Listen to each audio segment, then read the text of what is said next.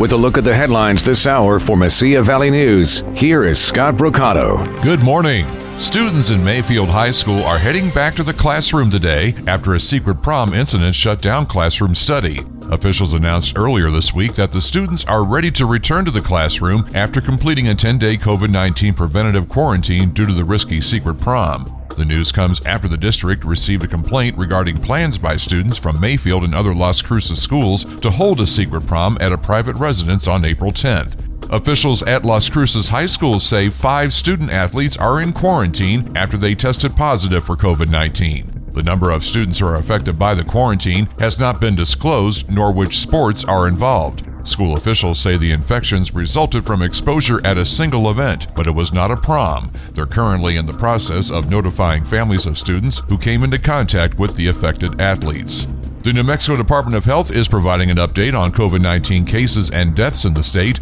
On Wednesday, health officials reported 187 new coronavirus cases, bringing the state's overall total to over 195,000 cases. In addition to the cases, 10 more people have died from COVID 19. The number of deaths of New Mexico residents related to the coronavirus is now 4,020. The Las Cruces Chamber of Commerce has named an officer at Mayfield High School as Officer of the Year. The chamber honored Curtis Yarnell, who's a four year veteran of the Las Cruces Police Force. Las Cruces Police Sergeant Vincent Shad, who nominated Yarnell for the award, says Yarnell exemplifies how one person can make a difference. Yarnell is also a SWAT instructor, a firearms instructor, and a certified police cyclist. Shad also says Yarnell has been instrumental in working with students and staff to remove drugs from schools. With a look at the headlines this hour, I'm Scott Mercado.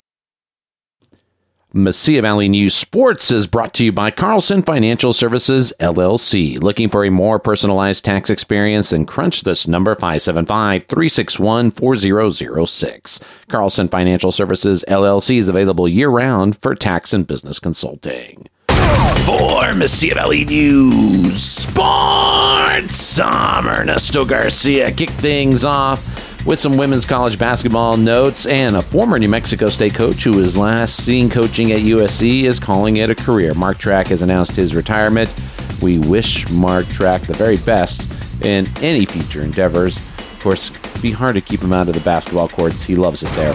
We wish him the best. To the NFL, NFL clubs will find out their 2021 schedules next month. The league will release the full regular season slate in prime time on May 12th on the NFL Network, NFL.com, and the NFL app.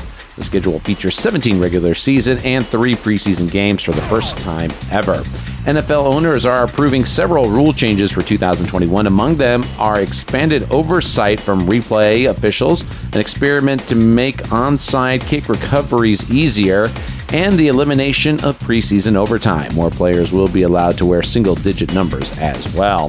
To Major League Baseball, the Houston Astros will be keeping veteran catcher Martin Maldonado in Houston for another season. The 34 year old Backstop has agreed to a one year contract extension. ESPN reports it's worth $5 million and with a vesting option for 2023 based on 90 games played.